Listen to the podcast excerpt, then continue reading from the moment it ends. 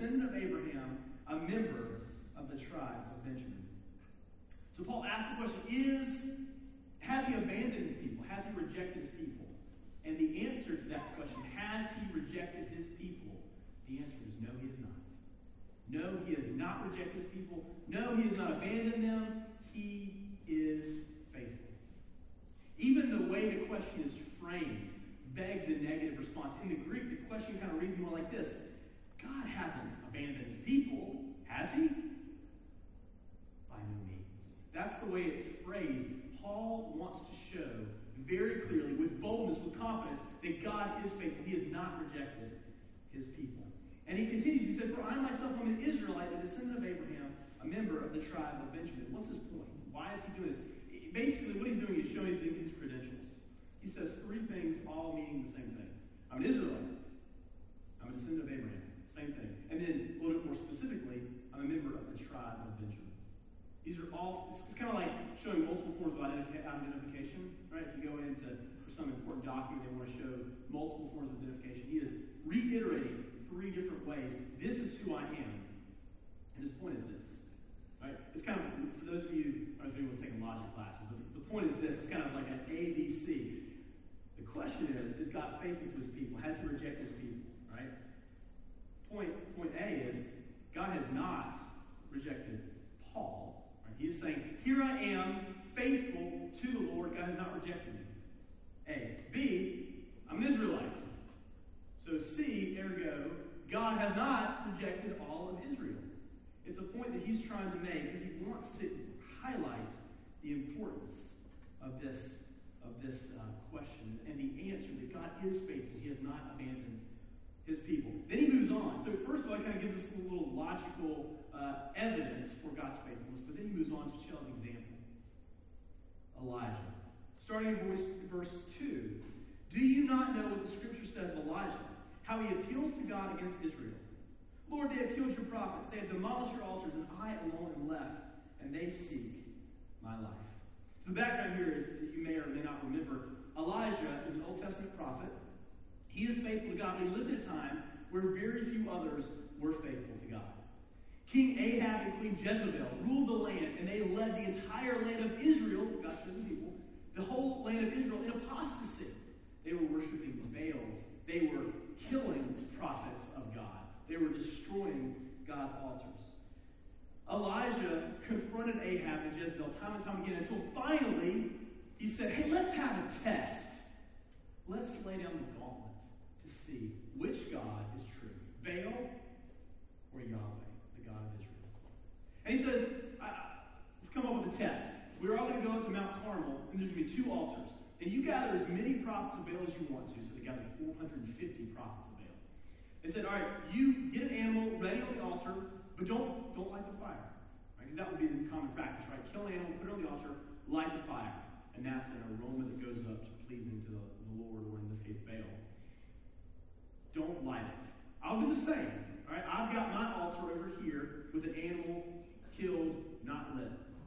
And then he says, Whoever the Lord answers with fire, we will all know to be the God. So the, the prophets of Baal, they start praying to God. They, they are Baal. It's their turn first. The prophets of Baal start praying to Baal. They start praying, nothing happens. So then they start praying a little louder. Nothing happens. They start shouting. Nothing happens. They start dancing around for hours. Nothing happens. Finally, they start actually cutting themselves as an attempt to get Baal's response. Nothing happens. Elijah starts taunting them even. And he says, All right, you know what? You're done. You're embarrassing yourself. Let me go. So he starts and he simply prays to the Lord. This is a beautiful prayer. See if I can read it. Um, answer, O Lord, Elijah says, Answer me that this people may know you, O Lord our God, and that you have turned their hearts back. And then it says, The fire of the Lord fell and consumed the burnt offering and the wood and the stones and the dust, and licked up the water that was in the trench. And when all the people saw it, they fell on their faces and said, The Lord, He is God. The Lord, He is God. This really cool story. It shows the power of God and His might and His ability to turn hearts back to Him, even in the context of apostasy. Story doesn't stop there. You see, it actually gets worse for Elijah, you think this is wonderful. He is, he is the man, right? He has shown up 450 prophets. But Jezebel's not too happy about that. She is angry. He, not only has he showed up Baal, he has killed the prophets. And he said, as she said, she, she swears in front of everyone, she says, As you've done the prophets, so I will do to you by the end of the day. She has promised publicly that you will die, Elijah. I am going to have your head. So Elijah flees. He runs to the wilderness.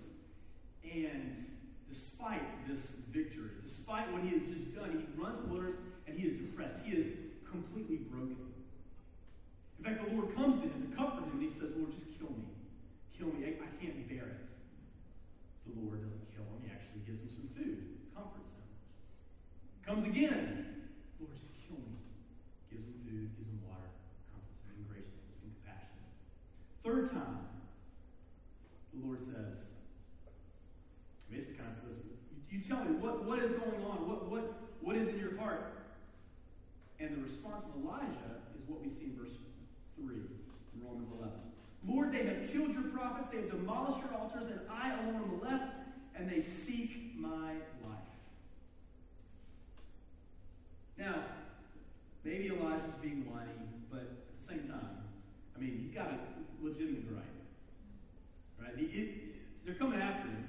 They're trying to kill him. He's alone, as far as he knows, I mean, he was the one faithful servant to God up on Mount Carmel. There's 450 prophets of Baal. He was the one guy up there. Says, God, I'm alone. They're trying to kill me. And by the way, everyone has rejected you. They have torn down your altars, which was an act of intentionality. It was kind of smiting God. Was in his face, tearing down the altars. I was driving down the road one day and I um, pulled up behind a car. They had a lot of bumper stickers. Anytime I see a car with a lot of bumper stickers, it's, you know, it's curious to me. And it became real clear that this person wasn't a big fan of Christianity. There's a lot of kind of anti-Christian bumper stickers on there, which, hey, I mean, she can, you know, he or she can know, put that stuff on there, no problem. But there's one bumper sticker that wrote, pagan and proud. That was the bumper sticker, pagan and proud. Which again, thankfully we live in a free country where you can say that stuff. That's what Israel was saying, but they were God's chosen people, right? So the people of Israel who were called into the loving embrace of Yahweh, they were, by tearing down the altar, saying, pagan and proud. They rejected God. And this is where Elijah is. Why does Paul cite this story? Because remember, there's this question, this great question is God faithful? Has he rejected his people? Paul cites this to make a point. He said, hey, when you look around, he's encouraging his Roman readers, look around. Who do you see? How much faithfulness in Israel do you see? The answer is not much. He says, yeah, but remember Elijah. Because what was God's response to Elijah? God's response was this Elijah, I have kept for myself 7,000 men who have not turned the knee to Baal. There's a faithfulness that God manifested even at the dark time, one of the dark nights of the soul for Elijah and the dark nights of the soul for Israel as a nation. Yet God even there said, I am faithful. I have protected a remnant, a small remainder of loyal, faithful people that I have kept for myself. So, this idea, the, the question is this, and this is, this is somewhat academic, we're going to jump ahead to implications, but, but at least understand Paul's logic, right? He is saying this. The question is, is God faithful to his people Israel? The answer is yes. How do we know? Well, I'm an Israelite, first of all, Paul says. But secondly, remember Elijah. Elijah was crestfallen. He was in utter despair because he looked around and he saw that none of the Israelites were worshiping the Lord. Hence, Yahweh had rejected his chosen people. God's answer was, You don't see the whole story, Elijah. You don't see the whole story. I do have people left, and I have not abandoned them. There is a faithful remnant. And, Paul says in verse 5, so too today, there is a remnant chosen by grace. Back to Paul's question Is God faithful? Has he rejected his people? The answer is yes, he's faithful. No, he has not rejected there is a remnant of Jews at Paul's day that is faithful to the Lord, and there will be more, he goes on later in the, in the chapter, who will one day accept Christ. So the question this ultimate, the answer to this ultimate question, is God faithful? The answer is yes. God is faithful. But notice this. God's faithful even when it appears like he is not. Question, answer, implications. Let's go on to the, the final the final point because this is where it gets into our hearts, it gets into our experiences. So what? So what? God is faithful. The first implication we see is that we have a faithful God, which is so important. And, and this is something that I, I want you to consider. In your life, there are many times in which you look around you and you're not going to see evidences of God's faithfulness. Many times when you look at your job situation and you ask the question, where is God? You look at your family situation, you ask the question, where is God? You look at your marriage and you say, where is God? You look at your health. How could God possibly be faithful to me? Paul is saying, hey, when you look around, you're not going to see evidence. And yet, God has promised with his word that he is faithful. And either one day, this side of heaven, you will see how God was faithful, or one day in heaven, you will look back and realize how God is faithful. But the message, the point, what Paul boldly proclaims is he is faithful whether you see it or not. Even when everything on the table around you, all of your experiences in life, would suggest otherwise, would suggest that he's abandoned you, would suggest that he does not have a good plan for you. Paul says, he even then is faithful. The problem's not with God. The problem's not even with your situation. The problem is with your ability to see how God is working all things together for good. God is faithful even when it looks like he is not. Consider the worst event in all of history. Christ being crucified, dead on the cross. See, you and I ask, God, have you forsaken me? We ask that because we feel it, even though it's not true. We ask God, how could you do this? You have abandoned me, even when it is not true. Christ on the cross, he cried out to the Lord, My God, my God, why have you forsaken me? And it was true. And the reason it was true was so you not have to be forsaken by the Lord. You see, as Paul lays out in Romans so clearly, sin does threaten to separate us from God. In fact, sin does. It doesn't just threaten, it separates us from God. It keeps us from a holy God. Turning away from God keeps us away from Him. We are separated. And so God, in His mercy, sends Christ to come and do all the things that we can't do. Keeping the law perfectly, and then at the end of his life, dying a death where God does turn away and he removes his faithfulness for a moment. Christ on the cross. So that you and I could experience Christ's faithful, God's faithfulness. God turns away from Christ so that he doesn't have to turn away from us. God is faithful. And whenever you doubt it, consider Christ on the cross. Secondly, we have a gracious. Romans 11, 5 through 6 says this So too at the present time, there is a remnant chosen by grace. But if it is by grace, it is no longer on the basis of works. Otherwise, grace would no longer be grace. Grace, a gift given, which is the opposite of what is deserved. You and I, we are, we are the children who've turned away from God, right? In that example, we are the disobedient, contrary children who have rebelled. That deserves God's wrath. That deserves God's punishment. It deserves hell. The opposite of that is what God gives us in Christ. If we are trusting in Christ, if we are clothed in Christ, then even though we are children naturally who are enemies of God, He reconciles us. We get to experience His love, the joy, the peace, the purpose, the family, the belonging that comes along with being a child of God. This is what we get through grace. And notice this, it says chosen by grace. And then earlier it says foreknew. And both of these, in many circles, are very controversial. We believe that God does choose graciously. He chooses his people for salvation. Others he passes over. I don't have time to really get into all the depths of, of the controversy, but let me suggest this. It's easy, for the sake of the controversy, for the sake of your distaste and discomfort of this doctrine, to miss the beauty of it And the beauty of predestination, the beauty of God choosing is this. From the Bible standpoint, not a single one of us would ever choose God. And so if God doesn't exercise his power, his initiative to come and choose us, then we all go to hell.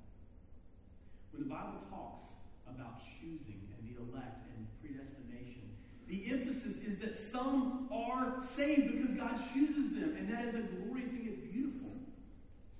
Guys, if it rested in us, if it, if, it, if it all came down to whether or not you would choose God, whether or not you would be good enough for God, whether or not you would exercise the faith needed to become a Christian, no one would choose God. But God's gracious. He is powerful enough. He is faithful and compassionate enough to come to us despite the fact that we have turned away. And He calls us effectively to Him, changes our hearts, and unites us to Christ. Guys, our hope is not in ourselves, and that's what grace shows us. That in life, in salvation, in death, in all things in this world, our hope is by, we find hope by looking outside of ourselves. Not to our strength, but to the strength of the Lord. Not to our ability to control situations, but the fact that God has control over all things. When you're struggling in your situations, look outside of yourself to what God has done throughout history and this beautiful story that He's weaving through His power, through His faithfulness, through His presence with us. We have a, a faithful God, we have a gracious God, we also have a holy God. This is the last implication of this. Consider this, verse 4. Writing about the faithful remnant, Paul says this I have kept for myself 7,000 men who have not bowed the knee to Baal. So too, at the present time, there's a remnant chosen by grace. What does Paul say about the remnant? He says they have not bowed the knee to Baal. See, God is a God who is gracious, He is faithful, and He is holy. He's majestic. He is a king. He is pure. He is righteous. And He deserves our worship. He is worthy of our praise. No other God is willing to come down and die for His followers. No other God is willing to be faithful when his followers are faithless. No other God is so deserving of our worship. No other God deserves us to bow down our knees. Yet the temptations for us, they abound. How many Baals are there out there for us, calling us, luring us in to worship? We're not saved by works. Paul was so evident about he's so that's so important to him that he repeats it twice. We are saved only by grace through faith alone. That is it. And those who are brought into the family of God by grace through faith, they are changed. God changes their hearts, their desires, their love. So they are willing and able, however imperfectly, to worship God, worship Yahweh, the true God. So that's our challenge today. We know we have a faithful God and so have a bold trust in him. In the, in the face of your circumstances that suggest otherwise, trust in the Lord. We have a gracious God. So look to him, not to yourselves, for salvation and for hope in life. And we have a holy God. So let's lay down the sin that so easily entangles and look to the author and perfecter of faith, Jesus Christ. Let's pray. Heavenly Father, we do thank you.